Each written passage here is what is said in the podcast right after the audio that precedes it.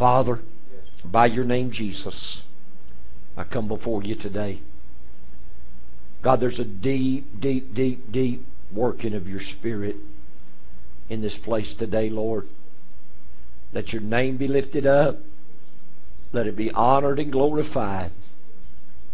God, that the knowledge, God, that you want to reveal can be revealed in this service today.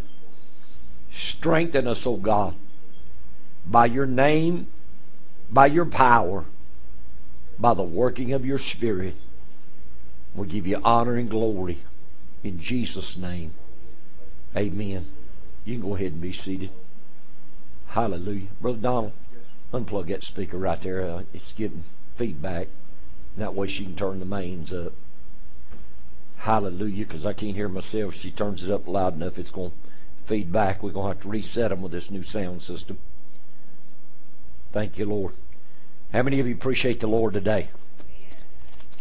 Friday afternoon, about 2 o'clock, I was at the house and I decided to listen to a prophecy. And I put the one from Alabama on back in July, where I was at Brother Michael's house, and the Spirit of the Lord fell on me there in his living room. If y'all don't have that prophecy, you need to get it, because I've spent probably the last two weeks. There's three prophecies I've been listening to. I've been listening to that one. I've been listening to the one from 9 4 16 that God spoke right here in this church. And I've been listening to the one from 2 19 17 February this year that God spoke in His church. And I've been listening to them, I've been getting them in my spirit. But I was listening to that prophecy. And as I listened to that prophecy, the word of the Lord fell on me. This is what God spoke to me. He said they were daily in the temple and house to house breaking bread. And I just started meditating on that. I knew where it was in the scripture. But I just started meditating on that and I kept hearing the word daily, daily, daily, daily, daily, daily. They was doing something every day. And the Lord began to deal with me. And He said, My people aren't maturing and going forth. He said, because the way men have structured services and worship, he said they have hindered the bringing forth of my spirit. And I saw, the Lord took me in the spirit, and I saw those men of God praying, fasting, seeking, preaching, ministering, teaching on a daily basis. In other words, what they were doing, God had put something in them, but there was something activated in them, and they were putting it in action daily.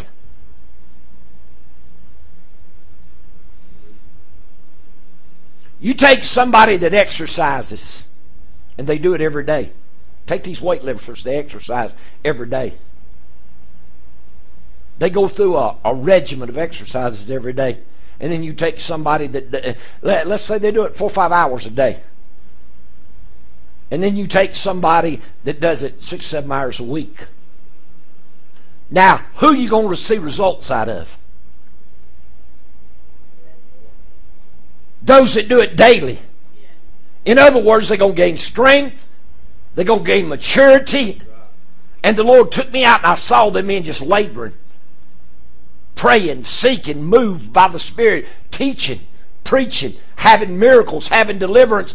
And they were doing it in the temple and they were going house to house. And then I saw God's people today. It was like a film clip, and God's people today was like slow motion. Slow motion. And God said the teaching of when to have church and when to have services that has brought my people down to come in into my presence five to six to seven hours a week he said it has hindered and stunted the growth and the maturity of what am i putting my people to come forth he said it slowed it down Because we are not doing something daily. We're not activating the gift and the anointing of God that God's put in us. And what God tell us several months back, it's time to grow. Paul said, leaving the principles of the doctrines of Christ. Let us go on. What? Perfection. Let's go on to maturity. In other words, what we're doing is bringing no maturity. Because men has taught us. Come to church two or three hours here, come to church two or three hours there. Three or four days go by, you come to church another two or three hours. So let's say you're in church nine, ten hours a week. How does that compare to daily? Daily. I'll print the notes for you later, but the Lord began to speak to me this morning on my knees. Y'all listen to what I'm telling you. Because the Lord spoke that prophecy. Because when that word fell on me, I told Lisa, because we set up a YouTube channel a month ago. And I had never done anything with it. I said, You get that camera set up? I said, I'm fixing to speak the word of the Lord. So she got the camera set up. I went and put on, you know, a shirt, a pair of slacks, and we started praying. And I said, when now when the Spirit of the Lord falls on me, I said, I'm going to tell you, turn that camera on. We started praying. Well, just a few minutes, the Spirit of the Lord fell on me. And I started speaking the word of the Lord. And what the Lord said, He said, I negate your teachings. I bring them to naught. The way you've been taught to come together and worship me, He said, I bring them to naught. He said, it's got to change. He said, if it don't change, my people will never mature. I don't care what God pours out. If He don't put something in you and you don't mature it, it ain't coming forth. Now I know why God spoke to me what He spoke to me. I was telling my wife the other day, I said, God spoke to me about a fruit tree. You go buy a fruit tree, depending on what size it is, and they've got a tag on it, or they tell you when you buy it, this may not produce fruit for four or five years. Y'all ever seen that? Yes. You know why? It's immature. It's immature. You can put it in the ground and it has to grow and gain strength and gain nutriments and get to the place where it can start bringing forth fruit. And when it starts bringing forth fruit, little bitty. First two or three years, it'll, it'll bear small fruit. And then as the tree grows, gets more strength, fruit gets bigger, bigger, more mature, more perfect, tastes better. And as the tree grows, begin to put on fruit, those limbs that shoot out there, that can't put on fruit or can't bring mature fruit, they whack them off. In other words, God said, The tree that bringeth forth fruit, I will prune it that it may bring forth more fruit. But God told us in His Word, said people get caught up in cares of life. We've got responsibilities. But I'm going to tell you something, a lot of the responsibilities we got ain't God's doing. I had somebody tell me one time, Brother Matter, I can't give. I said, Why can't you give? I got too many bills. Got too many obligations. I said, Did God make them obligations or did you make them? They just hung their head. They said, I made them. I said, So in other words, you put yourself in a place where you can't give to God to send the gospel forward because of things you want, because of natural possessions. They got mad at me, but I can't help it. We are doing things that are keeping the working of the Spirit of God from maturing inside of us. This ain't God's will. This ain't God's will. And I don't know what fixing to happen, but something fixing to change. I can tell you, I feel it. I feel it. When I come out from under that spirit, you just have to go back and listen to all of it. And we put it up on YouTube. It's on YouTube. You can go to youtube.com, type in War Revivals INC Incorporated, just abbreviate it. And then scroll down the page. Sometimes it's two, sometimes it's three, sometimes it's four down, but you'll see it. And this prophecy lasted about 15, 20 minutes. Spirit of the Lord fell on me right there in my living room. And I told her, I said, if I'm fixing to start doing a Bible study, or something, maybe two or three days a week, and we'll put it there. People got to be taught the truth. People got to be taught the Word of God, and it's time for people to get up and be about the Father's business. Because if you want this, something's going to change.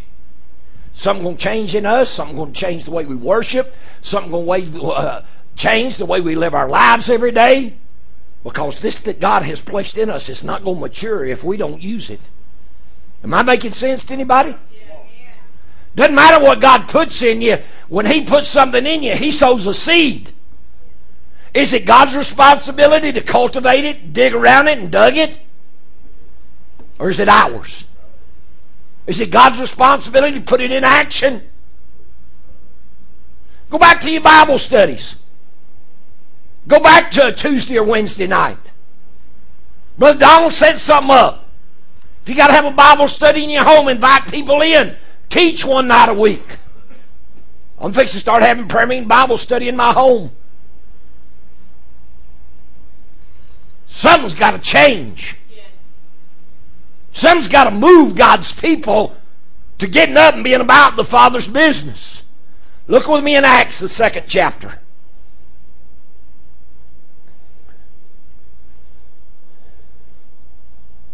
Y'all get it? Say amen. Let's go to verse 46. Y'all with me? And they continued daily.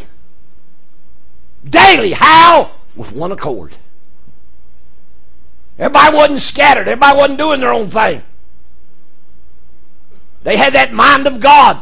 But it says they continued every day, daily, with one accord. In the temple, and breaking bread from house to house, did eat their meat with gladness and singleness of heart. And that ain't talking about natural meat either. That's talking about spiritual meat. They broke the bread of life. Every day in the temple, or they went in somebody's home. They went in somebody's home. And what are we doing? Going to church, leaving church. If you don't have church Tuesday night or Wednesday night, you don't get back to church till the next weekend. Then the carnal man, from the time the service ends to the time you come back to service, has time to gain strength, war at you, tear you down, upset you, work in your spirit, set up imagination, set up stumbling blocks set up strongholds. And so you get back in a service and God pulls them down. Well, what's going to happen when you leave service? Devil going to start building them back because there's nothing active in you spiritually. I'm not criticizing. I'm telling you what God showed me. Don't think I'm pointing fingers and in any way criticizing. I'm not, but God said, man has done this because he's taught us to come to service just two or three times a week. And he said, by doing this, he said, you, you have limited yourselves to access of my spirit, and said, you have limited me from accessing you. Because most people and a lot of ministers, they don't ever yield themselves to the working of the Spirit of God unless they're in church. Don't do it. Don't do it. People don't live in that realm of the Spirit of God working. We walk out to this church is over, it's like a, a switch will flip. I've said this many times. We'll go right back in the carnal mind. We start thinking about everything we got to do, about all our responsibilities. Start where we're going to eat, what we're going to do, what's going to happen tomorrow, how we're going to cope with this, how we're going to cope with that, and the carnal mind gets going. Am I criticizing? No, I'm telling you, something got to change. The working of the Spirit's got to change. We got to start giving ourselves to the working of the Spirit and putting in action what God has given us, or nothing's ever going to grow. Nothing's ever going to grow. I can keep preaching the Word. I can preach it, lay it, but if something ain't ever activated and we don't ever use what God's given us, how's it going to mature? What did Paul tell us in 1 Corinthians 13. And this is what the Lord spoke to me. I think it's back in 2015 the Lord spoke this to me. You know in part, prophesy in part, you understand in part. But when that which is perfect or mature is come, then that which is in part is done away with. The Lord told me, He said, that which is perfect has come. The knowledge, the wisdom, the understanding to go to perfection has come, but we're still working in part. Paul said, when I was a child, spake as a child, I thought as a child, understood as a child. But when I become a man, what did he say I done? I put away childish things. We're not maturing in our walk in our relationship with God. And it, it ain't God's fault. It's the way men's been taught. I'm not pointing a finger at anybody. I'm just telling you we got to change. I don't know what we're fixing to do because I'm not just going to jump and do something. But I know that I'm fixing to be up and about the Father's business every day. I mean, I spend time every day in prayer. I spend time in study. I spend time seeking God. Me and my wife spend time in prayer. She'll go to the basement. She'll get up at 6 o'clock every morning, go to the basement, spend two or three hours in prayer and study. But if it's not being put out somewhere, you ever seen a trash compactor work? Put something in a trash compactor and it pushes it down, compacts it. You just throw it in a bin and everything's loose in there. But if that compactor comes down, compacts everything, you got everything in there compacted till you can't put nothing else in it. Well, I think we're compacted with the Word of God. I think God has pressed the Word down in us and hammered the Word down in us so long we're compacted with the Word of God. And it's time for something to move. it's time to get loose. What good is all this? I mean, you go back. My, my God, I opened my file in Dropbox the other day and started going down the titles. I said, My God, the word has been preached to the people in Fort Payne and the people in LJ or Car. I, I said, The word has been preached.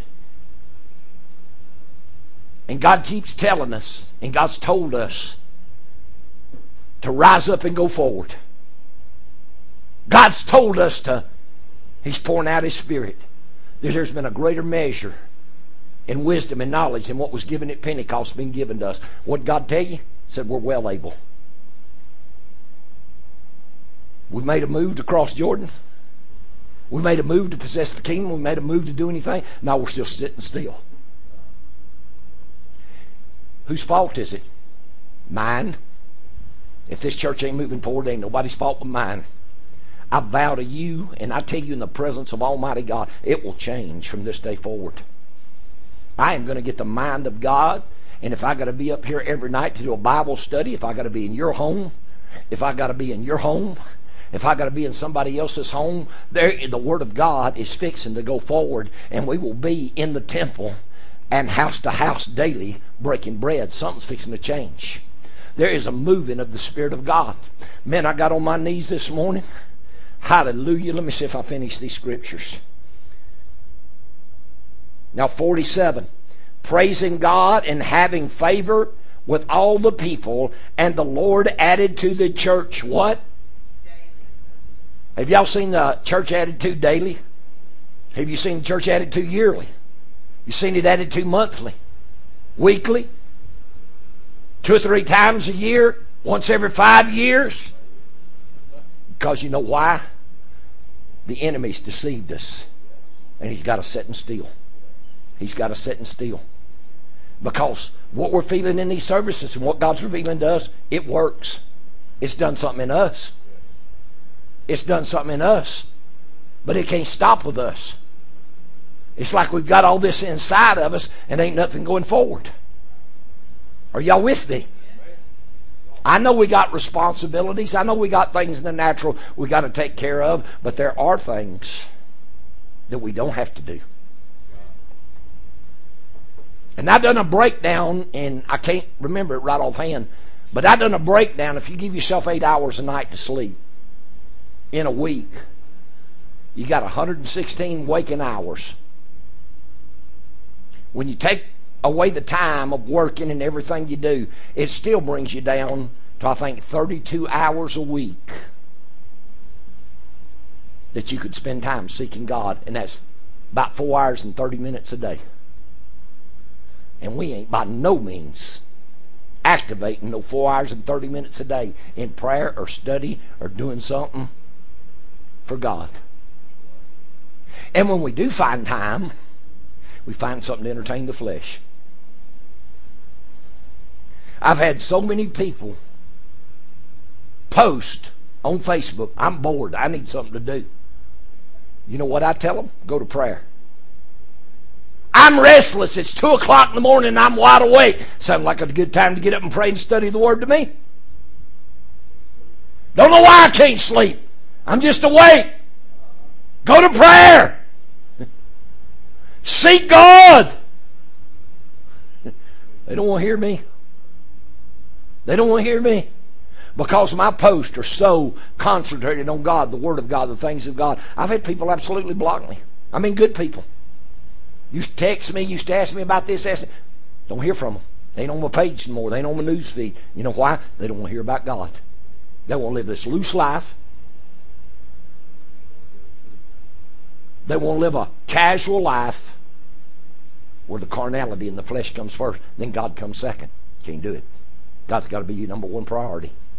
It's got to be your number one priority. Anything gets between you and your relationship with God, it's like an idol. You got something set up like an idol. You got to turn it loose.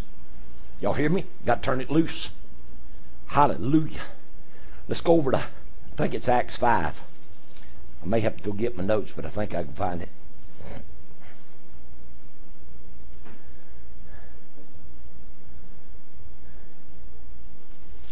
Hang on with me.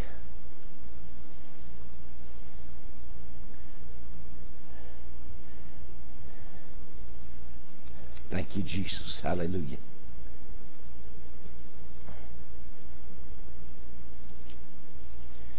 All right. Yeah, go. It, it's in Acts 5 and 41. This was after they was brought before the council and they healed the lame men in the temple.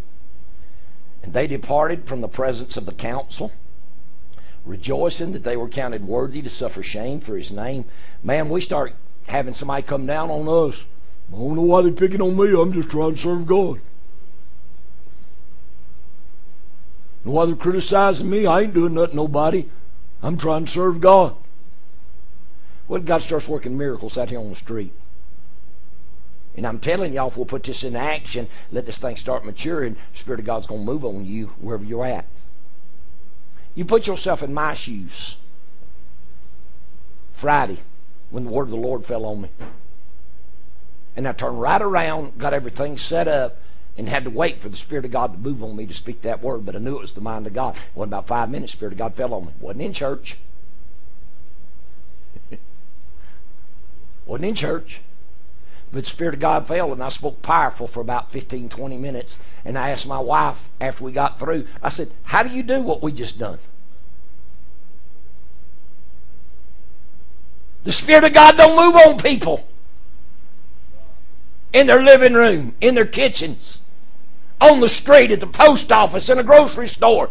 Everybody's confined God to church.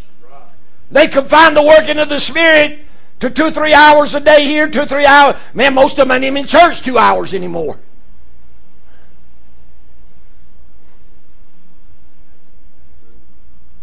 Heard a guy preaching back in the, the, the 50s. He said he went by a church and they had a sign on the out front. In on time and out by nine.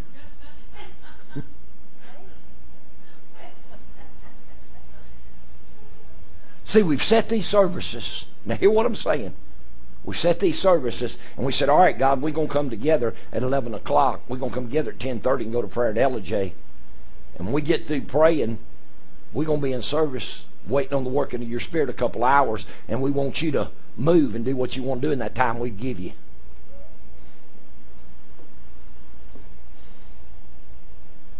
Now, don't you bother me no other time, Lord, because that's my time. Woo! Y'all getting quiet on me. You see what man's teaching has done to us? We're going to have a revival. Three services.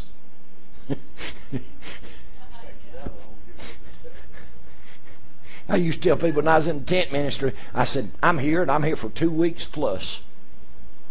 Man come to me one night, he said, Brother Meadow, why you going to stay so long? I said, most preachers go out put tent up three or four days, seven days, maybe eight days. I said, they take it down, they're gone.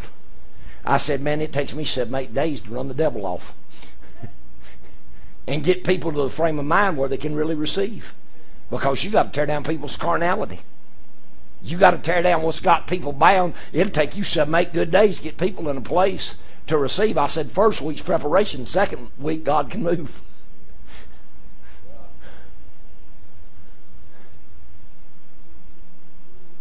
And people have allowed, and it's because they hadn't been taught, they've allowed the carnal mind to dominate them 90% of their time. Because we got natural responsibilities. We got things we got to deal with. But you know, the Bible speaks about in Luke.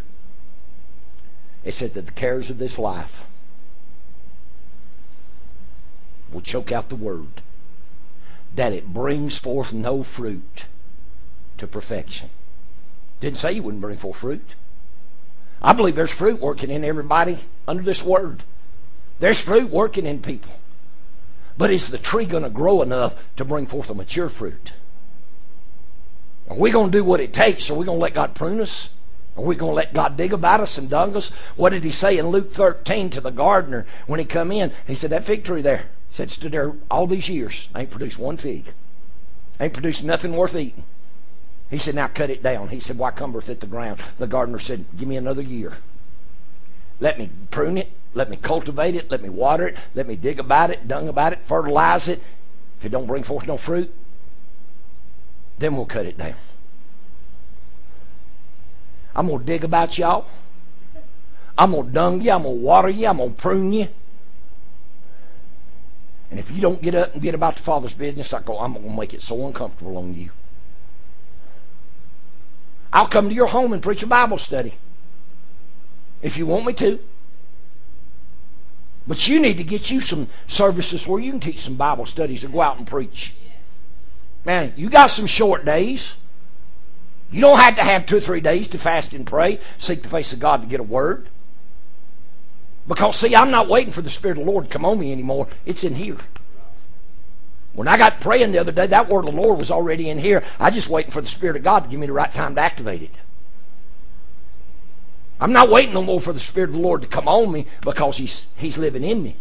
Y'all understand what I'm saying? In the days I grew up in the healing revivals, they had to wait for the Spirit of the Lord and the gifts and the anointing to come on them. People have been used by the gifts because the Spirit of the Lord's come on them. My Christ don't, don't work by the gifts. He said in that prophecy in Alabama, he said, I didn't work by the gifts. He said, I work by the authority and dominion of God. He was the gifts. God don't need a setup. I didn't have to have a song service and a testimony service and people worshiping God for the word of the Lord to come out of me Friday. You understand what I'm saying? This up here is wrong thinking. God said, negate your thinking, negate your teaching. That, that word negate means blotted out, non existent. Get rid of it. I don't care if God brings us in here at midnight. I don't care if I come to your house at 9 o'clock in the morning to teach, 3 o'clock in the afternoon, 8 o'clock at night, or 1 o'clock in the morning. I don't care.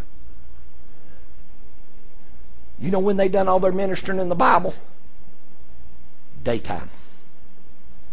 Because they didn't have any electricity. If they done anything at night, it had to be by torchlight or candlelight. And what did it say that Paul was long speaking about midnight? The guy fell out of the loft fell three stories, broke his neck. Paul went down and fell on him, God resurrected him, brought life back into him, and Paul went on back up, preached the daylight. See, we've limited. We've put God in a box. We've put God in these parameters. We said, all right, God, now move in this allotted time. I don't think that's pleasing to the Lord. I don't think that's pleasing to the Lord. And because we've not activated the Spirit of God that's in us, we've not grown in confidence, we've not grown in wisdom, we've not grown in strength, we've not grown in understanding. We know the Word. There's a knowledge of the Word being revealed in us. But it's producing nothing because it ain't activated. We need a catalyst. Y'all know what a catalyst is? In chemistry, a catalyst is something that activates. I believe there's fixing to be a fire of God that's going to activate. I believe it's fixing to activate. Hallelujah. And they were daily in the temple and in every house. They ceased not to teach and preach Jesus Christ. I don't want you going out here and preaching some good word to stir the flesh. I want you to declaring this kingdom. I want you to start teaching people the basics of the kingdom, what the kingdom is, the difference between heaven and the kingdom of heaven. Stay with the word. People have enough good preaching. I done contacted about three or four churches on Facebook. And I don't know why people post a church page. You can't find out who the pastor is. Can't find out what day they have service or what time they have service. And I've had to contact two or three churches say, well, what time's your services? What day you have service? Ain't nothing on your church page about it. And they contacted me back because I'm fixing. I, I told her, I said, it's going to be hard on me Sunday nights. I said, but I'm fixing to start visiting churches on Sunday nights. And if I'm up here, I'm going to start visiting some on Tuesday and Wednesday nights because I'm going to be up and about the Father's business. If I go in them, God uses me, that's fine. If He don't, that's fine. But I'm going to tell you something. I walk in some of these churches, I'm going to make some pastors awful nervous because there's a lot of them know me. They know the word that's in me. They know what I stand for. I said, Brother Metter, you going? I'm going to present myself to the Lord because that's what Paul done. Paul went in the temples. Paul went among the Jews. Everywhere there's having church, he went in. Everywhere there's talking religion, talking discussions about this or that. When he went to Mars Hill, they had people there that didn't do nothing but talk about and try to find out what was new, what was different, what was going on. And Paul went in and started preaching the resurrected Christ. He went in and started preaching the resurrected Christ and got their attention. And they come to him and said, Well, if you'll come back tomorrow, we want to hear more about this resurrection. We start talking about the resurrection, some said, Ain't nothing to that. Some thought it was silly. Some thought it was superstition. Some thought it was crazy. But there's some who got their interest. You ain't going to get everybody's interest. But you're going to get some. And when this thing got so strong in the apostles, in Acts the sixth chapter, they were so busy taking care of things that their families were being neglected. Needs of the church were being neglected. They were so busy ministering and praying and seeking God that things in the church started getting neglected. Their families started getting neglected. I'm talking about in their daily needs because they got so caught up in prayer. And they called the 12 together and they said, It is not meant for us to leave the Word of God and serve tables, or it's not meant for us to leave what God's put in us and go out here and take care of all these natural things. He said, But we will give ourselves continually to prayer and the ministry of the Word. I've been giving myself continually to prayer, Brother Donald, but the ministry of the Word's gone lacking. The ministry of putting that Word out there has gone lacking. That's the reason I'm fixing to start doing Bible studies. I'm fixing to go from house to house. I'm fixing to go from house to house. I'm fixing to start having prayer meetings. I'm fixing to go visit churches. If the Lord moves on me, that's fine. And they throw me out, that's fine. I don't care. It's time for people to know there's something real in God. I don't know if I put a word of the Lord on the radio, whether they'll leave us on the radio or not. I don't know. But the word of the Lord's fixing on the radio. Some of these prophecies God's been hitting me with, they fixing on the radio because people looking for something. They're looking for something and they can't find it in an ordinary church. Y'all hear me? They can't find it. And I want y'all to listen to what I'm telling y'all because y'all going to think I'm crazy.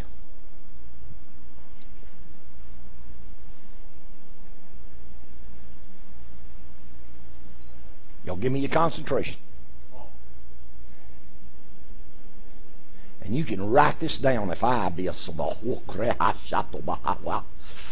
The Lord told me that path of that eclipse where the totality was.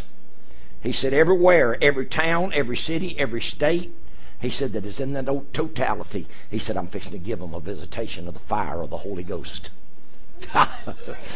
Feel the witness of that? And you know what God told me? He said, This eclipse is a sign. He said, As it comes in, he said, I'm going to begin to blot out the teachings of man. He said, at the full totality of it, he said, it's a sign that I'm negating the doctrines and teachings of man. He said, and it moves out. He said, the news coming in. Woo! it takes God to tell you something like that. It takes God.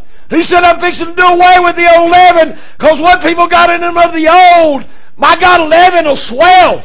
He said uh, the leaven of the old is keeping people bound uh, in doctrines of men, their old traditions, uh, the way they're seeking me, the way they're worshiping me. He said, I'm blotting out the old and I'm bringing in the new.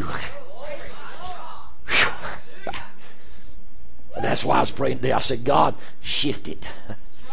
Shift it over. Carter Can LJ is about 11 miles out of the path of totality. I said, shift it. Shift it, Lord. You said, Brother Metter, you can't do that. Joshua told the sun and the moon to stand still. Are you hearing me? Elijah told fire to come down from heaven. Isaiah went before Hezekiah. He said, Thus saith the Lord, set your house in order, for you shall die and not live. Turn around, walked out. Bible says, before he got to the center of the king's court, the Lord said, Turn around and go back said, I've heard his prayers, I've seen his tears. Because the time Isaiah walked out, Hezekiah turned his face to the wall and began to weep. I said, God, I walked up right before you. I've done your word. I, have done everything I know to do. God, have mercy on me. I, and God heard his prayers. God seen his tears. I, Isaiah turned around and walked back in. I said, The Lord's heard your prayers. He's seen your tears. I, He's going to raise you up and add to your life 15 years. I, Isaiah went ready to leave. He said, Wait a minute, boy. He said, Don't come in here and tell me I'm fixing to die. And then turn around and come back telling me I'm going to live. He said, I want a sign. Isaiah said, Okay. he said, What you want God to do? He said, God will either send the shadow of the sundial forward 10 degrees or backward 10 degrees to confirm to you I've spoken the word of the Lord to you. Y'all believe God will shift this thing to confirm to y'all I've spoken the word of the Lord? Hezekiah looked at Isaiah. He said, Man, he said it's a light thing for God to send it forward. Tell him back it up 10 degrees. I figured out the degrees on a sundial one time. God backed the sun up in the sky two and a half hours.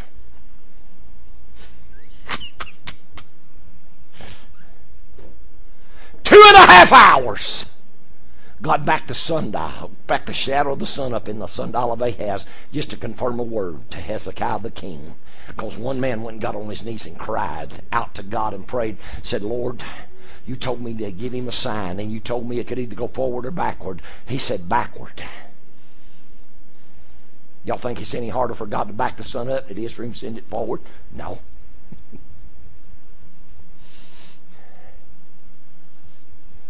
I'm telling you, I saw. The word of the Lord spoke to me. He said, as that eclipse starts, he said, it's going to be a sign I'm purging out old doctrine. He said, when it gets to the totality, where it's fully covered, the sun, he said, all the old doctrine will be blotted out of my people's spirits. And he says it moves over. He said the news is going to begin to come in. Woo! We better get ready we fixing to be doing something in the temple daily and going house to house. There's a movement of the Spirit of God. You know why? When you start doing more for God and you start presenting yourself to God, what God's put in you is going to become activated. It's going to come into maturity. We've been, we've been getting all this word. We've been getting all this working of the Spirit. God's been prophesying. I mean, the Lord moved. I had six ministers in my home last New Year's Eve. And God spoke and told us, told Brother Michael, told my wife, spoke by both of them. He said, This is your upper room experience. God spoke several different times about there being a working of the Holy Ghost that would go beyond the day of Pentecost. And so I'm asking God the other Why ain't we seen nothing? Why ain't this? I know I'm feeling different. I know there's something in here. That word of the Lord is in here. I'm just waiting for it to get loose. So the other day, God let me know you ain't doing nothing with what I give you. When they got what they got on the day of Pentecost, they went out, began to preach, prophesy, speak the word of the Lord, baptized 3,000 that first day, and then turned right around, started having miracles, and was in the temple daily and going house to house every day, breaking bread, breaking the meat of the word. Well, thank you, Jesus. I'm baptized in the Holy Ghost. I'm saved, sanctified, and full of the Holy Ghost. Been testimony for years, but they never got outside the church walls. Are you criticizing Brother Minner? No, I'm trying to tell you. God can't work in us if we're not going to put in action what He gives us. God can't work in us. Y'all hear me? He can't work in us if we're not going to let what He's put in us come to maturity. Making sense? It's this generation, no generation has ever seen in an individual or individuals what will happen in their lives if they totally surrender themselves to the Lord and spend their time seeking God, studying the Word, and being led by the Spirit. There ain't no generation ever seen it. Fixing to. You can see something happen in your pastor. Because I will not any longer allow things of this natural life to dominate the working of the Spirit of God that God's placed in here. I'm coming forth. And I'm telling you by the Spirit of God, if I know what I'm feeling, there is fixing to be a baptism of the Holy Ghost in tongues of fire. God done it at Pentecost. I had a vision of it in 93. I saw it fall again. And the Lord said, Not since the day of Pentecost has there been this kind of outpouring. I just told y'all about it last week or the week before. I seen literal tongues of fire about a foot tall. About three or four inches from the top, they were forked, they were split. That's what cloven means. Cloven tongues of fire. It set on them in that upper room. They went out with the fire of God inside of them. They went out with the fire of God in them and they began to speak God's word. They didn't try to contain that. They didn't try to shut it up. They didn't try to hold it back, but they started using it. They just kept using it. Just kept using it. And in that vision I saw, I saw cloven tongues of fire set down on these young people this young generation. I saw it set down on them. And then begin never never preached, never prophesied, never done anything. Go out and begin to prophesy the word of the Lord, preach the word of the Lord, speak God's word, lay hands on people. God started doing miracles. Why? God activated them. God activated them and they went out and was moved by the Spirit. We got all this word, all this knowledge, all this wisdom. God's even started gifting us. And here, 7, 8, 10, 12, 15, 20 years later, you got people been serving God 30 and 40 years. Got people in Fort Payne, been serving God over 40 years. What are they doing with it? Absolutely nothing.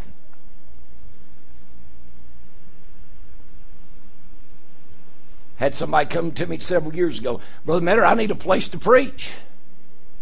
I said, You need what? I need a place to preach. Can't get in none of these churches. I said, I'll open the door for you where I started. Thank you, Brother Metter. I appreciate that. Where is it? On the street corner.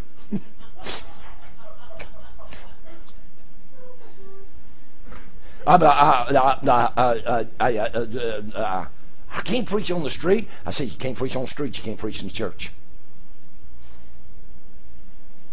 I said, Well, well maybe God will give me a 10. I said, You got a big blue one out there.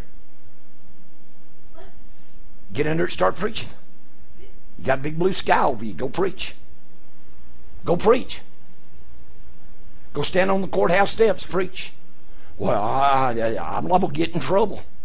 I said, Did the apostles get in trouble? Yeah, but. I said, But what? I said, You want to do something for God? You got a call, you got an anointing. I said, I went to the hospitals, I went to the jails, I went to the nursing homes, I went to prisons, preached on the street corner. traveled, slept in my car when I had a car. Y'all don't realize Brother Meadow started out with nothing. I didn't have nothing. I just got through preaching on the street corner, and I was walking and hitchhiking, and the Lord spoke to me. He said, I want you to form a corporation called World Revivals. I'm going to send you around the world, and you're going to preach the gospel all over the world. And said, I'm going to give you equipment, and said, you're going to start reaching people. At that time, gas was about 17 to 20 cents a gallon. I reached in, turned my pockets out on my blue jeans. There wasn't nothing in them. I said, God, if I had a car, I couldn't put a gallon of gas in it. And you telling me you fixing to send me around the world. And you want me to form a corporation named World Revivals. And you fixing to send me around the world and give me equipment. Since that time, I bought over $200,000 worth of tents, trucks, travel trailers, sound systems, and been to India five or six times, been to the Philippines, been to Central America, South America, preached the gospel all over Canada and half across the United States. And God's blessed me and give me ability. I ain't never been as far down financially as I was since I preached on the street, but that's going to change too. We getting equipment. We getting what we need to do something for God with. Why? The old's going out and the new's coming in. it takes God to do things like this. It takes God to speak these kind of things. Are you hearing me? But it ain't coming without a fight. It ain't coming without a warfare. It ain't coming without you make up your mind. You're going to set your heart to seek God. And you're going to get up and you're going to be about the Father's business. You're going to come to prayer meeting here at the church. You're going to live. Brother Donald has a Bible study. Go back him up. Sister Kathy has a Bible study. Come back her up.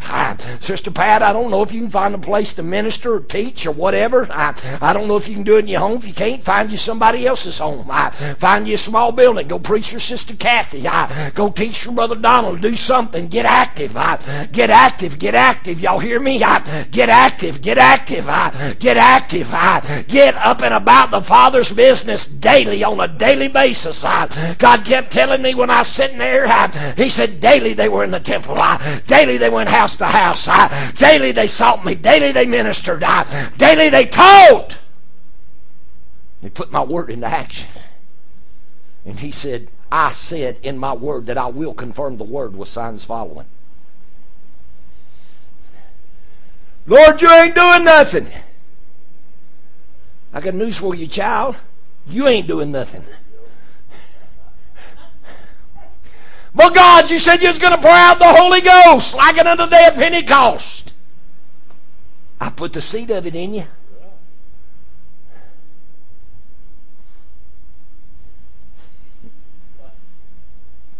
Don't y'all love y'all's pastor? God put the seed of us in it. If He put the seed of this wisdom, knowledge, and understanding. How many churches have ever heard the word preached to destroy the carnal mind? They think the carnal mind's something you're born with. You got to keep it with you. Carnal mind's a spirit. And my wife ain't yet revealed what God told her. He gave, he gave her another clue to the carnal mind the other day. And now God is showing us the reason we ain't moving forward, growing forward, ain't nothing growing. We ain't doing nothing. And it's the way we've been trained up, it's the way we've been raised. Man, when I was growing up, you think I wanted to go to church when I was a boy? Not when school was going on. Because they'd drag us in the house about 1.30, 2 o'clock in the morning, dump us in bed. You know what I'm talking about. 5.30, 6 o'clock next morning, we had to get up and go to school. Mom and Daddy had to get up and go to work. If you said something about a three-day revival in those days, they'd laugh you silly. Three days? Because revivals back then went two and three and four weeks and longer. And the bigger preachers had meetings for six and seven and eight weeks, have a morning service, an afternoon service, and an evening service. You'd have seven, eight, ten thousand in a morning service, three or four thousand in afternoon service, fifteen, twenty thousand in a night service. And you wouldn't get out till 10.30, 11, 11.30, 12 o'clock and then have to go home. Time you got home is 1, 1.30, 2 o'clock in the morning. but see, prayer was made in our homes. Prayer was made in our homes. When Daddy wasn't there, Mama would get us around that big recliner in the living room and five kids there and teach us the Word of God Talk to us. By the time I was 18 years old, I went and visited my grandmama, and she's Church of Christ. And we go walking up the sidewalk going to church doors, and there'll be a smoking brigade on each side. People sucking cigarettes. Blew my mind. I never seen people do that. Because I went to what we call holiness churches. But I remember one day I went in Sunday school room, about 10, 12 years old, if I was even that. Because I like to go visit my grandmama, my mama's mama. She'd take me fishing. We'd be on the riverbank as the sun was coming up. We'd take a cooler with drinks and sandwiches, and we'd stay there till the sun went down. And my grandmama was a fisherman. it didn't matter whether it was biting or not, she'd stay there. She'd give three, four, five hours. They wasn't biting. She had another fishing hole. We'd go soak a worm in that one. And she cut her own bait. There was a plant used to grow, probably about this high. And I, I don't know what they call them. She called them horseweeds. I don't know if anybody's ever heard of it or not. But you look at that stalk, and somewhere going up that stalk, maybe two or three places, there'd be a big old knot. You cut that stalk and you taper it about five or six inches above and five or six inches below that big knot. She'd soak it in water, wrap it in a cloth, put it in the refrigerator. We'd get out there on that bank. She'd take a knife and go down below that knot, go up above that knot, break it open. There'd be a big fat worm about like that. She called them horseweed worms. And, buddy, you talking about catching bass. Crappie, bass, anything out there, buddy, you'd tear it up. But I'd go stay with Grandma because we'd go fishing. We'd stay on that riverbank all day long. And most time we'd come in with a big cooler full of fish her youngest boy, my uncle, which my mama's brother, he was a lot younger than my mama. And he, he went fishing with his mama. When he had grown up, later on he got in Bassmasters. And I've seen him go out fishing and come in, he'd have a, he'd have a cooler full of bass like this. Three, four, five, six, seven, eight pound bass. I mean, he'd spend all day out there in the boat and just tear them bass up. But I like to go fishing with grandmama. But I had to go to church with her. No music. I'm not criticizing anybody, but no music. And they'd stand up and sing them songs like When I See the Blood, I'll Pass Over You, and, you know, Christ My... They, they'd sing all them songs, but no music. They didn't believe in music. Now, I've had to sit there and listen to the preacher, but he didn't last about 20 minutes, thank the Lord. Because he wouldn't like my preachers. I remember my son went home with somebody went to school with him when he was, how old was he? Eight, nine, ten? He went home with whoever it was, went that big church over there. They run three or four thousand people. And they had a big thing for the youth. And they'd take them in a separate building and they'd have a band in there supposed to be playing gospel songs, sound like rock and roll. He just looked and he come home and told his mama, he said, There ain't nothing about God in that place. Him just seven, eight years old. But I said all that to say this. Went to Sunday school class, and teacher asked a Bible question about somebody in the Bible, buddy. I started spitting it out. said, that's good. Ask another question. I raised my hand. Yeah. Boom, boom, boom, boom. Ask another question. boom, boom, boom, boom. Because I'd been taught about everybody in the Bible. I done it in Pentecostal church one time, I about 17, 18 years old. And I didn't go to church back in and serve God. I went back to church back, uh, back then to see what kind of pretty girls was in church. I just teenage boy. Man, I was popping things off. One girl in the class, she said, Why don't you give somebody else a chance? I said, Well, speak up then. but I knew. I've been taught about the people of God. I've been taught all the history. I've been taught about everybody in the Bible. There probably wasn't one person in the Bible I hadn't, didn't have some kind of knowledge about. Because that's what I was taught. But we were given to prayer. My mom and daddy prayed. And if we got sick and they prayed for us and the sickness didn't leave, they'd call a half a dozen people from the church over and they'd get in prayer and they would pray till that sickness left us. I've been healed of measles, mumps, chicken pox. I've seen God heal broke bones, bad burns, every kind of congestion, every kind of childhood disease. Been healed of every one of them. Why? They had a relationship with God. We don't have that now. But see, back then people exercised what they believed. There was a hunger to go to the house of God. There was a hunger to have the reality of God move in your life. But when that healing revival started dying out in the 60s and going on into, then there wasn't nothing to motivate people. There wasn't nothing to move people. The desire to go to church left. Preachers began to change the way they preached. And people were not taught that the fullness of the Christ could live in them. They got being taught everything was up there. Spiritual wickedness in high places has bound God's people to their powerless and helpless and hopeless on this earth. Y'all don't know what we're fighting. We're fighting spiritual wickedness in high places. We're fighting principalities and powers. We're fighting rulers of darkness in this world. The Lord showed me that's you. That's your sorcerers. That's your witchcraft. You say, Brother Matter, that don't affect nothing except things spiritual. I want to show you something God showed me. Go to Revelation 18. We're going to learn something together today. Because I had never seen this scripture. And I'm fixing to bring this to a close. I had no idea how the Spirit of the Lord was going to move because I'm going to tell you something. I felt the Spirit of prophecy on me whole time I was praying. Y'all with me? Revelation 18.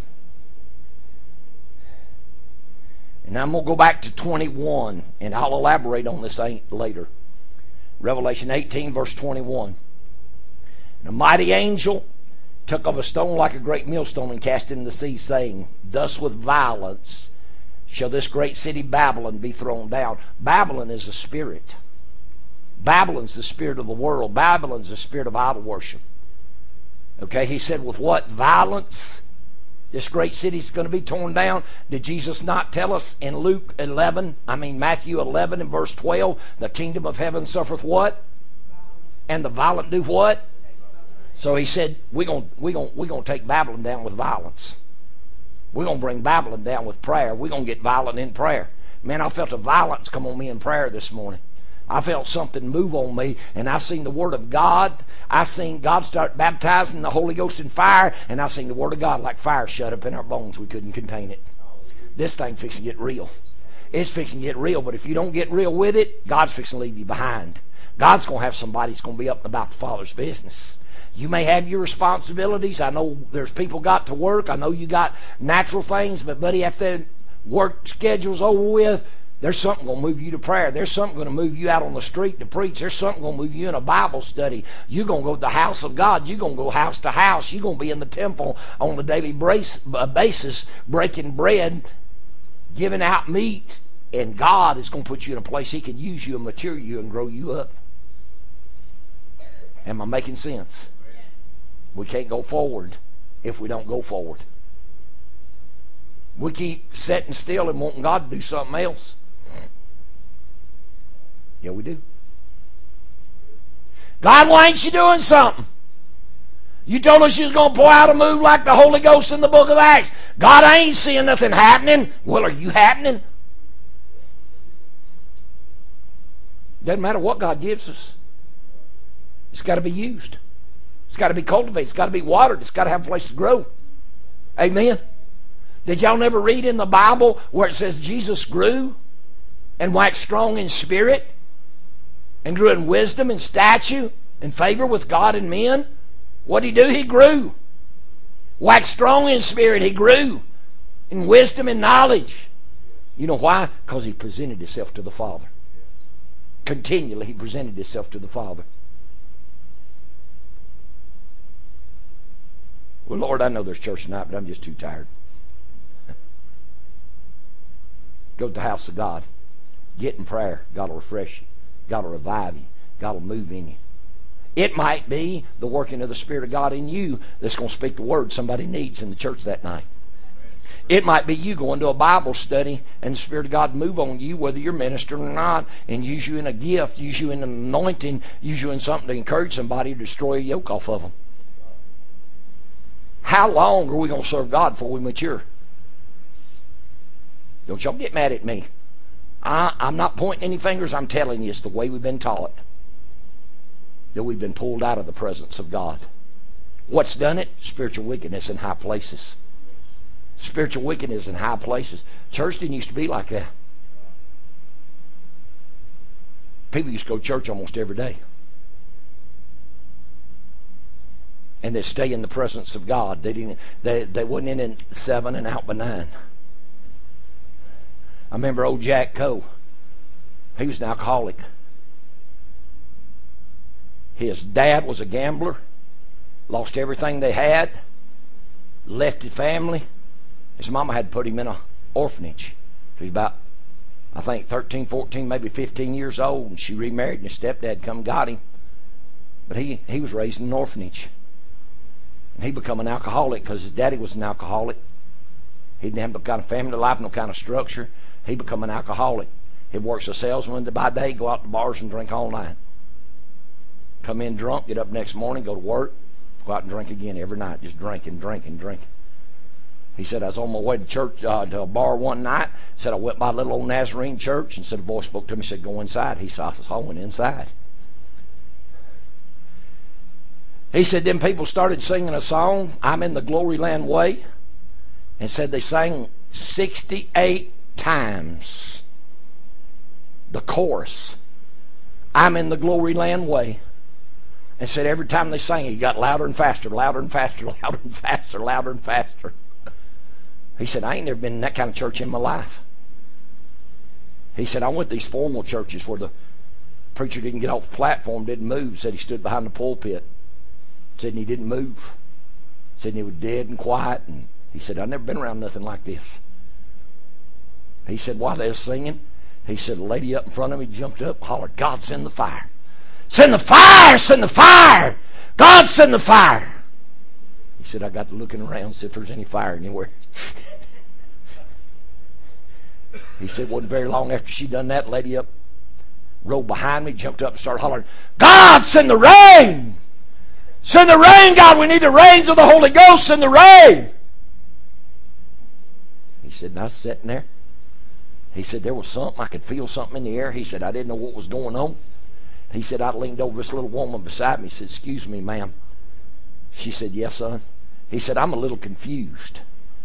She said, Well, what is it you confused about? He said, That one up there hollering, send the fire. This one back here is hollering, send the rain. She, he said, I want to know what it is y'all want around here. Said, She jumps up and started hollering, God, send both of them. Send both of them. Send both of them. He said, that, got, that preacher got to preaching. And he said he was telling me how sorry, low down and no good I was, what kind of sorry life I was living. And he said, I was sitting on the edge of my seat. He said, that preacher give that altar call and told people to come repent. He said, he said, I couldn't sit in my seat. He said, I went down there and got on my knees and started crying out to God. He said, I didn't know what to pray for. I didn't know what to ask for. He just said, I just started saying what that preacher said. Ask God, forgive me of my sins. He says, start saying, God, forgive my sins.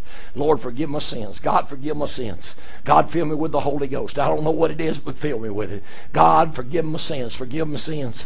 He said, about 15 minutes in that altar, he said, something come off of me and said, something come down in me. He said, I felt light. I felt joyous. He said, I felt something surge down in me. He said, I didn't know how to say amen. Hallelujah. Thank you, Jesus, or glory to God. He said, I got up and started running down up and down that aisle hollering, Hot dog, I got it! Hot dog, I got it! Hot dog, I got it! Hot dog, I got it! He said, because something happened to me. He said, about 1.30, 2 o'clock that morning, he said, I went in singing, praising God. He said, I went in and woke my mama up. He said, I usually come in drunk. They could hear me come in. He said, this time I went in the bedroom, knocked on the door. Said, Mama, you awake? She said, I am now. he said, Mama, just want to tell you something. She said, what, son? He said, Mama, I got saved tonight. Said, I got saved tonight, Mama. Just want to tell you I got saved tonight. Said she rolled over, looked my stepdad, said, My God, he's drunk. Go put him to bed. said he'd really drunk tonight. Some stepdad come up and took me in the bedroom. Said, started trying to get my pajamas on. And he said he'd pull this sleeve off and take hold of that arm. Said, this is to go up. Hot dog, I got it. He said it took him about 25 minutes to get my pajamas on, get me in bed. Said he started out of the room. He said, I sat straight up in bed, throw both hands up. Hot dog, I got saved tonight. He said, My God, will you pass out, go to sleep, or do something? So he said, I got up next morning, felt so joyous, felt so good, felt something moving down in my spirit.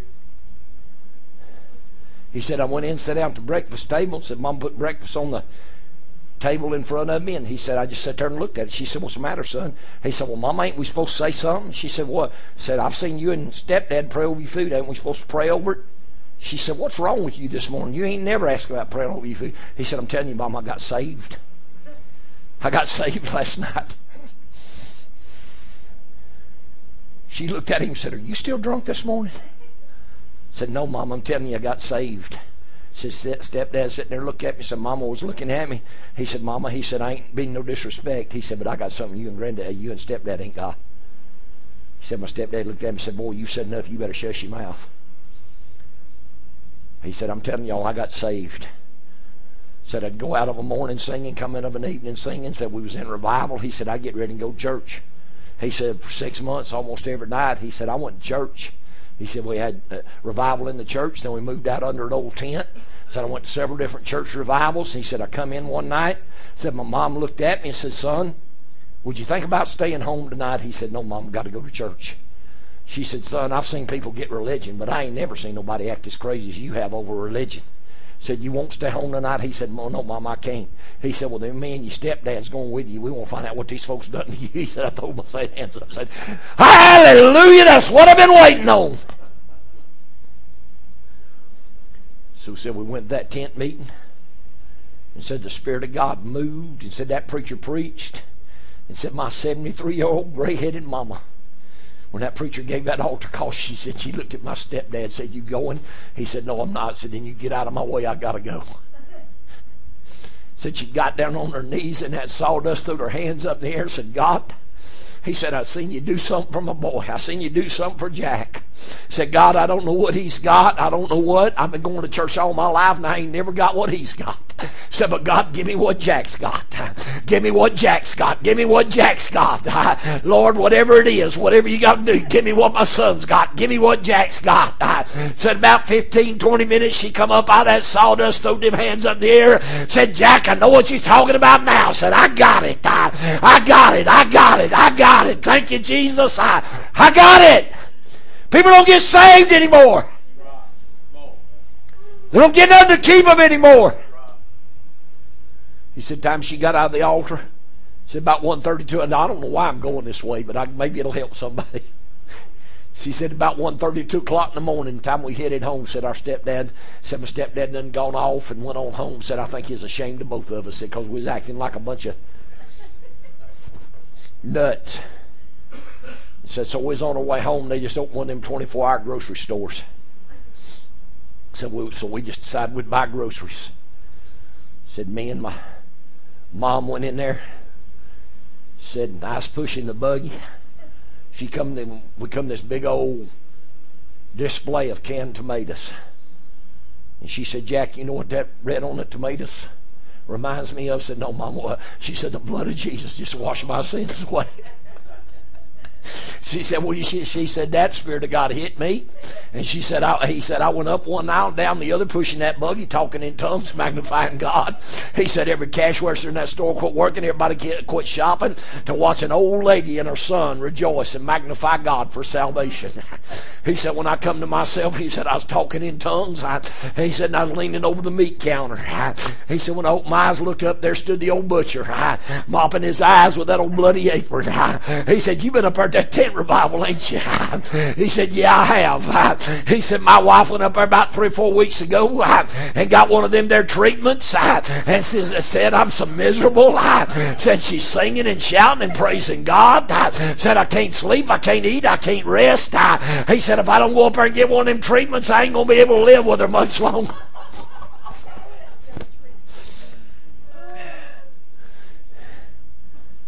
He said about two or three nights later, here, here come that old butcher down the aisle and throwed up his hands, fell in the altar, said, God, give me what my wife's got. give me what my wife's got. I'm miserable, Lord. I said, there's such joy, there's such peace in her, there's such happiness in her. God, give me something. I, give me what she's got. Save me, Lord. Forgive my sins. I said it wasn't just a little while that old butcher come up out that, uh, out that altar shouting and praising God, hollering, I got it. People need to get something. People need to get a joy. They need to get a joy. They need to get a working of the Holy Ghost. And they need to be up and about the Father's business. We've sat still too long, church. I'm telling you, get something in action. Run down get you some places to preach and teach. You don't have to. Eh, see, we, we've limited God to nights and weekends. We act like we can't preach on a Monday night or a Tuesday night or a Wednesday night. We act like we can't pray or have a Bible study during the day. Everything's got to be at night. We've limited. Y'all hear me? We've limited the working of the Spirit of God. But if we're going to go do something, we need to preach the kingdom. Tell them about the kingdom. Tell them about the working of the Spirit of God, what God wants to do. And I'm going to tell you something. We'll start doing it. The Lord will confirm the word with signs following. He'll do it. And then you'll find the Spirit of God moving on you in Walmart. You'll find the Spirit of God moving on you at the gas pumps. You'll find the Spirit of God moving on you in the restaurants. You'll find the Spirit of God begin to activate. And then next thing you know, that thing will be growing in you. That working of the Spirit of God, that authority of that dominion. We was at my daughter's yesterday. My grandson turns four Tuesday. We were sitting there eating with him and, you know, going to do his cake and everything. And Mama, my wife was talking about the eclipse. And I said, don't think I hadn't prayed for God to shift that thing. Instead of me having to go out there among all them crazy folks, I said, I can watch it right from the deck of my trailer if God will shift that thing. Shift that path of totality. Because it likes about, what, 1%? 0.25%. And she wants it 100%.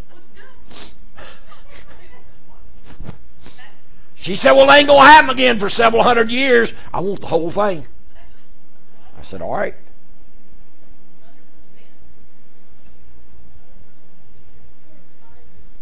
She was talking like that. And I looked at my daughter and I said, Don't think I ain't prayed for God to move that thing. My daughter said, Well, Daddy, she said, I know how you pray. since You got a red telephone the hotline to God. Said, Wouldn't surprise me if God moved it. That's how much confidence she's got in her daddy. She knows the reality of God's in my life. When we had 9 11, and then planes hit our country and everything. And she was in college and they locked her down. She couldn't get out of the dormitory. She called me on the phone. I was in Mississippi preaching. She called me and she said, Daddy, she said, you have something to do with this? I said, Well, I don't know if I had anything to do with it. I said, But God showed it to me. I was standing right on this corner of the platform, our, our, our church in Fort Payne platform was all the way across. I stand right on that corner. In like July or August of 2001, about two months. And I heard the voice of President Delano Roosevelt speak. And he said, This day shall live in infamy. And I told the people, I said, God just told me there's fixing to be an attack on the United States like Pearl Harbor. I said, it's going to be a sneak attack. And I said it's going to kill several thousand people. This time it's going to be on American soil. The Lord showed it to me. The Sunday before it happened, it happened on a Tuesday. Sunday before it happened, I said our our platform's got steps all the way across it, like one step up. And there used to be a rail on each side. And I was sitting right in the middle, and I screamed out for probably 30 minutes, America, your sin's fixing to find you out. Your sin's fixing to find you out. Children of God, there's people bound. There's people looking for reality, going through forms, going through doctrines, going through traditions. They can't find nothing. It's time to be up and about the Father's business. And I'm telling you, by the Spirit of God, there is an outpouring of the Holy Ghost tongues of fire fixing come on us. If we'll set our hearts to seek God, there is a baptism of the Holy Ghost and tongues of fire. And you ain't going to be able to stop this because this word's going to get in your bones. And it's going to be like Jeremiah. You know what Jeremiah told God? He said, I ain't speaking your word no more. That's what he told him. He said, I ain't speaking your word no more. Oh, I, I, I didn't finish this. Let me finish this in Revelation. Verse 22 And the voice of harpers and musicians and of pipers and trumpeters shall be heard no more at all in thee, no craftsman of whatsoever craft he be shall be found any more in thee, and the sound of a millstone shall be heard no more at all in thee. And the light of a candle shall shine no more at all in thee, and the voice of the bridegroom and of the bride shall be heard no more in at all in thee. For thy merchants were the great men of the earth, for by thy sorceries were all nations deceived. And God told me that's that spiritual wickedness working in high places to bring people in a spiritual deception that they can't see the reality of God. Y'all don't know what we're up against. We're fighting principalities. We're fighting powers. We're fighting rulers of darkness of this world and spiritual wickedness in high places. And he's got the church bound where she has no power. The rulers of darkness is the workings of witchcraft and sorceries. All people in this world want, they're greedy. They want possessions. We've had this prosperity gospel going. People have followed after this, hand over fist. Until when we preach like this, it makes people shun us. When you preach truth, it makes people shun you now because it's a spirit of witchcraft. It's a seducing spirit. It's a spirit of sorcery. It's what Moses stood up against in Egypt. It's what Elijah stood up against on Mount Carmel. It's what Philip stood up against in Samaria. Stood up against that witchcraft, sorceries. Still out there. They ain't left. We're up against it. We got to tear this thing down. And we can't tear it down unless we let the Spirit of God get exercised in us. But I'm going to Jeremiah, I believe it's the 20th chapter. And I'm fixing to bring this to a close. But man, I feel such a working of the Spirit of God. Can y'all feel this today? Man, I feel this thing walking up down the avenues of my soul. Let me see if I can find this scripture.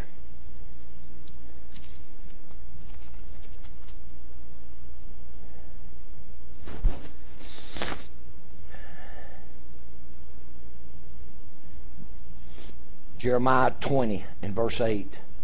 For since I spake, I cried out, I cried violence and spoil, because the word of the Lord was made a reproach unto me and a derision daily. See what Jeremiah said? This word reproached me daily. It was a sore spot with me daily. It caused upsetness in my spirit daily. But verse 9, then I said, I will not make mention of him, nor speak any more in his name. Yeah, let me know how that works for you. 20 of Jeremiah. Verse I started at verse 8 and I'm in verse 9. Let me know when you're with me. But his word was in mine heart as a burning fire shut up in my bones. And I was weary of forbearing, and I could not stay. In other words, he couldn't hold the word of the Lord in.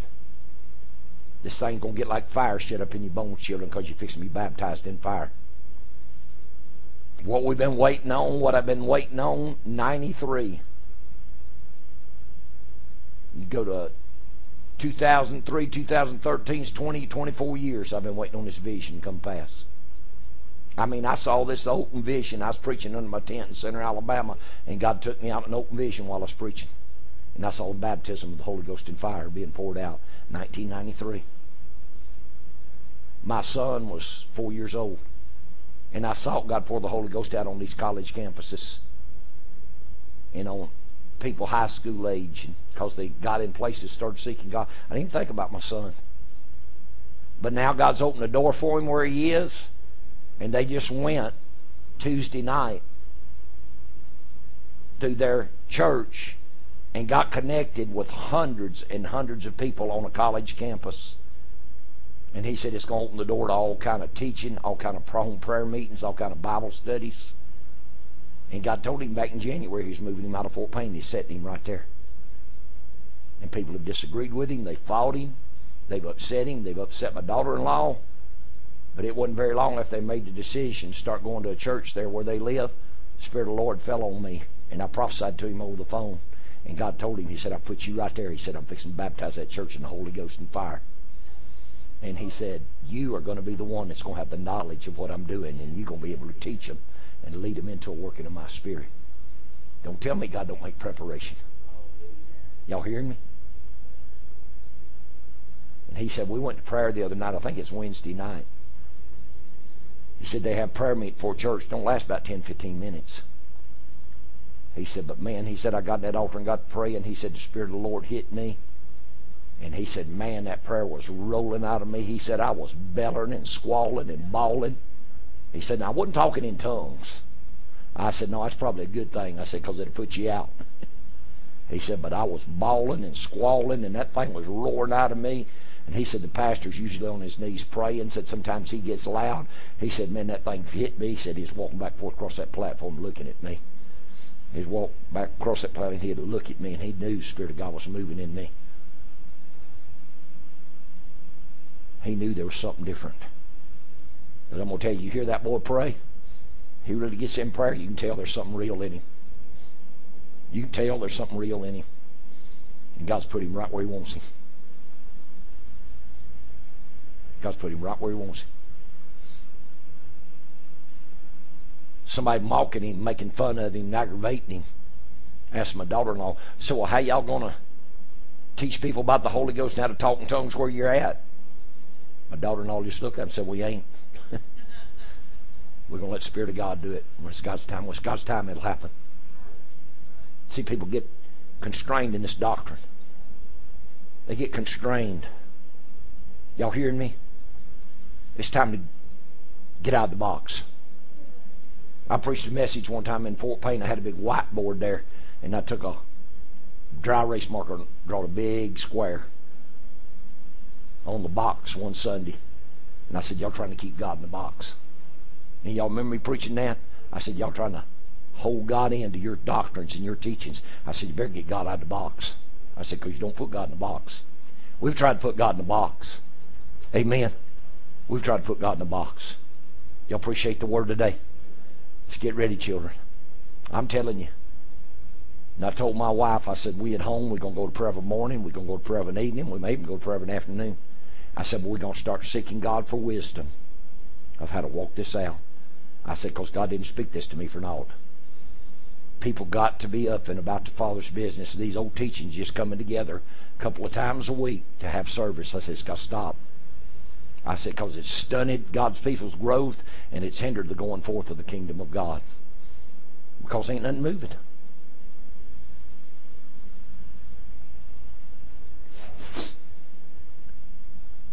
You ever get in car to go to Walmart? Have you ever gotten your car to drive Walmart? Okay. If you crank your car up and you pull out the drive when you drive Walmart, take you what, 15, 10, 15 minutes? Go out and get in your car. Crank it up. Drive about 50 or 100 feet. Get out and walk back to the house. Then a few days later, go back and get in it and drive it another 50, 100 feet. How long is it going to take you to get to Walmart? Long. How long is it going to take us to get into the presence of God and mature and bring forth the gifts and the callings of God that God's placed in us? If we just don't get it and go. If we keep trying to do it in stages and do it in part. Y'all hearing what I'm saying? And that's what we've done. And we've expected God to give us a book of Acts move. There ain't nothing in us to warrant a book of Acts move. Let's go prayer. Father, I thank you for your word. I thank you for the working and moving of your spirit. Lord, I'm asking you give us eyes to see, ears to hear, and a heart to understand what the Spirit is speaking to the church. Give us, Lord, eyes to see. Give us a spirit of leadership. Order our steps, direct our paths. That thy will be done in each and every life. I give you honor and glory. In Jesus' name. Amen. How many people and neighbors around you that you'd like to see God touch their life, but you never yet one time told them about Jesus? You never yet one time told them about salvation, about the love and the goodness and the working of the Spirit of God. I got a neighbor right next door to me. He's from Jamaica, and he's always being real nice to us. He goes to a Jamaican Pentecostal apostolic church. And I've been telling him for about a year or longer now, I'm going I'm gonna come visit his church. I told Lisa, I said, if we go in Tuesday, I said, we're going to get in in time. We're going to get ready and we're going to that church. I said, I'm fixing to start going to churches. I'm fixing to start going in the homes. I said, I'm putting this thing in action. Till God gives me direction, I'm going to start getting this thing in action. It's time to be up and about the Father's business. Amen. How many y'all believe it's time to be up and about the Father's business? Y'all see what I'm saying? We can't grow without it. We can't grow without it. What did Paul tell us in Hebrews, the fifth chapter? We said, The time has come, ought to be teachers. You need one teach you again.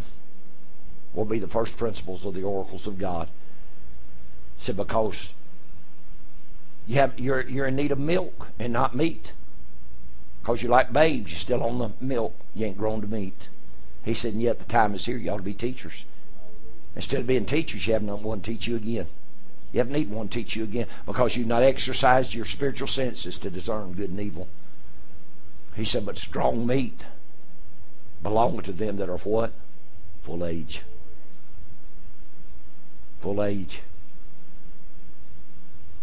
Was at my other grandson's birthday party last week, and I think I don't know whether it's my daughter-in-law, somebody was holding him, sitting on was like in a clubhouse sit on the couch right beside she sit on couch right beside me and kid about eight or nine years old come up with solid food and wanted to give it to him. I said, he can't eat that right now. I said, he's not ready. He started eating, but he's still eating soft food because his digestive system ain't ready for solid food. I said, you give him that and he don't know how to chew it. I said, he'll choke. Is God going to be able to give us solid food? Is God going to be able to teach us and lead us? Are we going to put this thing in action? Once at a time come, we ought to be teachers. We have one, need one teach you again. You can't keep teaching the Word of God and keep teaching. You can't teach it. Somewhere it's got to go in action. And we've allowed the doctrines of men to hinder us. And I'm not going to allow them no more. I don't know what God's going to tell me to do, but something fixing change. I can tell you something fixing change whether it's in your living room, or it's in this church, or it's on the street corner, something fixing change. We're going to lay hold of this thing. It's time to mature. Amen. It's time to mature. Lift your hands and give the Lord a good praise if you would. I appreciate the Lord today. Okay. Okay.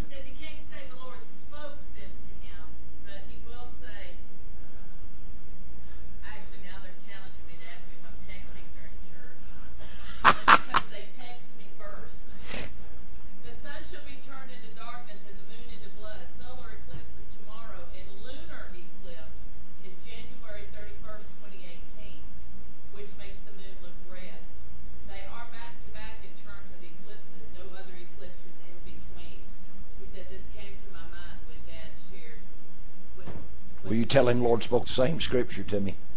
Signs, uh, signs in the heavens above, wonders in the earth beneath. Sun be dark and turn darkness, moon into blood. Oh, they said they, they Okay. All right. But I'm telling y'all what the Lord showed me about that sun, about that eclipse. It's going to blot out the old. And as it moves on out, it's going to bring in the new. So you better get ready. Amen. You better get ready. There's change. There's change. Hallelujah, there's change. And there we have a. Prepare ye, my people, for it shall not be many days that I, God, shall visit thee I shall baptize thee in the Holy Ghost and the tongues uh, of fire, and you shall be endued uh, with fire from on high. Get thy lives in order, get ready. Uh, for yea, I shall baptize thee, and I shall go forth with my word and my spirit, and my power and my word shall be like fire. Shut up in thy bones, I shall not contain it. Get thy lives in order, set thy house in order, that thou art able to worship me and be forward in the working of my spirit. For I, God, have told thee uh, that I shall suddenly come to my temple. Uh, I come, my children. Uh, I come, make me room. Prepare the hearts for a visitation of a baptism of fire is now at the door. Yeah. Whew. Hallelujah. Glory.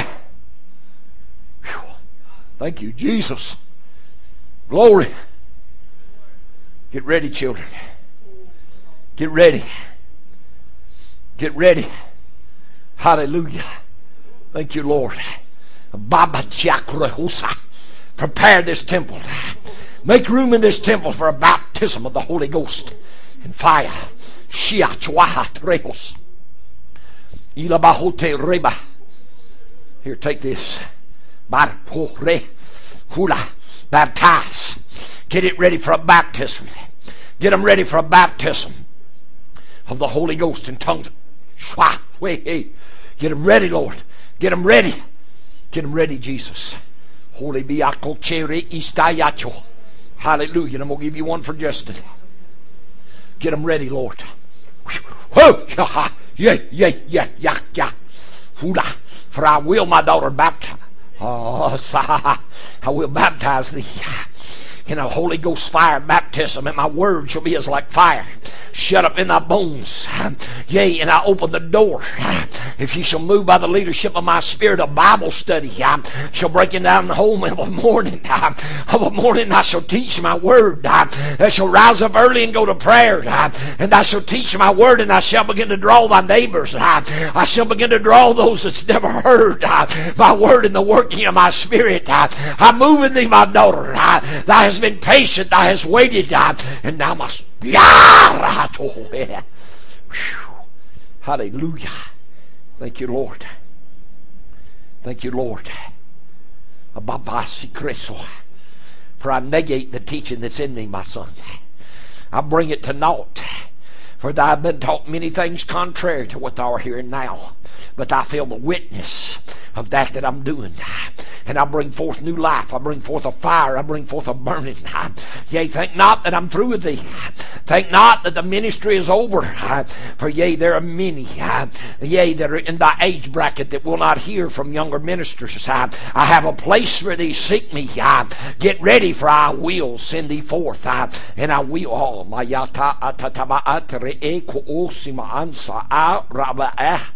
Oh, baptizing of the Holy Ghost in fire. For I prepare thee, my daughter. Step back into thy teaching, step back into thy Bible studies. Yea, for even the spirit of prophecy shall overtake thee. Even the spirit of prophecy shall come on thee and overtake thee. Yea, and I shall begin to use thee mightily by my word and by my spirit, for even the testimony of Jesus is the spirit of prophecy. And thou shalt find that as I launch forth, I shall use thee greater and greater and greater, and think it not strange, saith the Lord. But I am preparing of thee for a move in the natural.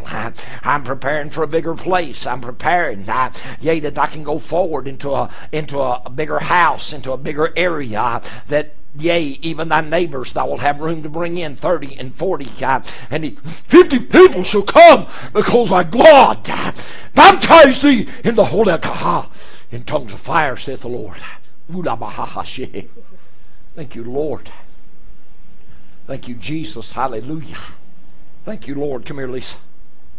Thank you, Lord. Thank you, Jesus. I'm going to give you one for your mama. And I'm going to send, send those to Christopher and Whitney. Ula kayato. For even the spirit of a prophetess does arise in thy bones. Hold not, hold not back, my daughter. For yea, even the spirit of the prophet is the eyes of the church. Yea, I, the Lord, have given thee words, yea, to lead this church into a perfection, into a greater maturity. Hold not back, be not insecure. Speak my word when I, like I spoke to you about David and Goliath. The Spirit took you over. You stood boldly and declared my word. This that I've showed you about the strong man. Hold not back. Stand up. Oh, oh my God, I feel an anointing falling on you right there. I feel an anointing falling on you. In Jesus' name, I send a word to you, Mama. A confidence and a strength is coming on her. Oh, and when you give her that handkerchief, she's going to feel the very fire of the Holy Ghost. Christopher and Whitney, I send the word of the Lord to you, and I'm telling you, there's a wisdom fixing to fall on you and Whitney. It's not just you, son. Y'all are a team. God's put you together. A power and a wisdom and a knowledge is fixing to fall on you about this class and about where God's put you. And you're going to see great results as God sends you out in different areas, different prayer meetings, different Bible studies. You're going to see the hand of God move in a wisdom and a strength and an understanding. And even the power of the Spirit is going to fall. And a great baptism of the Word and the Spirit of God is going to begin to fall on people. Don't worry about the teaching of the old. Don't worry about the tongues. Don't worry, for the fruit of the Spirit shall come in and shall begin to change. For I, the Lord, Lord give thee a sign and I'll speak it, saith the Lord. You shall know, you shall feel something different and strange in this eclipse, uh, and my spirit shall move upon you. Hearken to my voice, hear me. For even a daily dedication shall break out between you and Whitney. Uh, Whitney, worry not about Logan, for I shall calm Logan's spirit, uh, and I shall give thee time in the word. I shall give thee time uh, to pray and seek me, for even I, the Lord, visit thee. Uh, and I pour out my spirit right now. Uh, I pour out my spirit upon you and I call something new and fresh, and I stir your heart to become daily active, daily active in my word, daily active in my spirit. Worry not about your job, my son, for I shall lift the load. I shall lift the vexation and aggravation, and I shall give you peace. Yea, follow the leading of my spirit. Worry not about things of the natural, for I usher in a brand new move.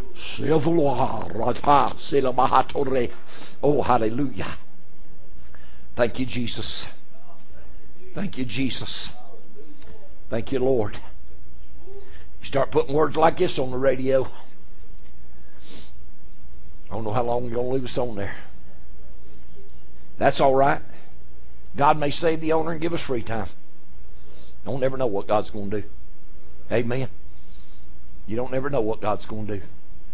Thank you, Jesus. Come here, Joshua. I'm going to give you a handkerchief.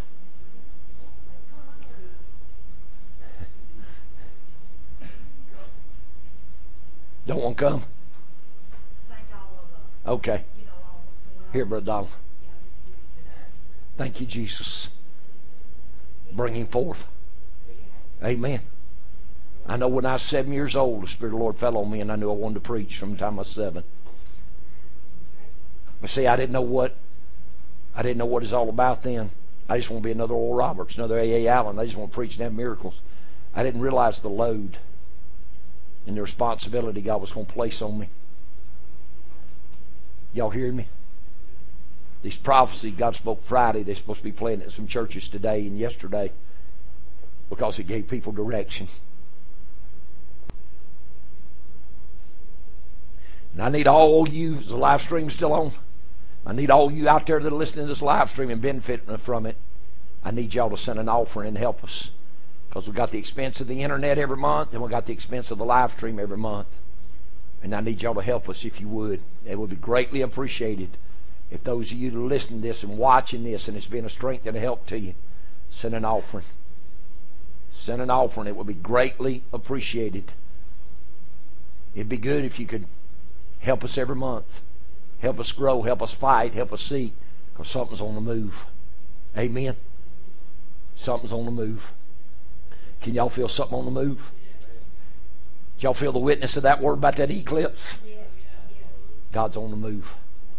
Just don't hold back. Let's move in. Amen. You appreciate the Lord today? You love Him? if y'all will go on YouTube and find our channel and subscribe to it, every time we put something on, it'll notify you that something else been put on. You can go watch it. We'll have to wait. Amen. You can go watch it. And, because I may do a Bible study over it two or three times a week. I'm praying about it. I don't know what God's going to have me do, but I'm fixing to do something. I can't sit still no more. Man, this thing like fire shut up in my bones. I keep feeling, I, I, I, I've told y'all time, I feel the word of the Lord right here. I can feel that miracle and that deliverance right here like it's ready to break out, like it's ready to bust forth. And I know it's got to be God's time. But I feel like we at God's time. How many y'all feel like we at God's time? Amen. Hallelujah. I'm going to receive the tithe and the offering. And please, children, I know y'all are helping us. And I feel like everybody's, you know, doing what they can. But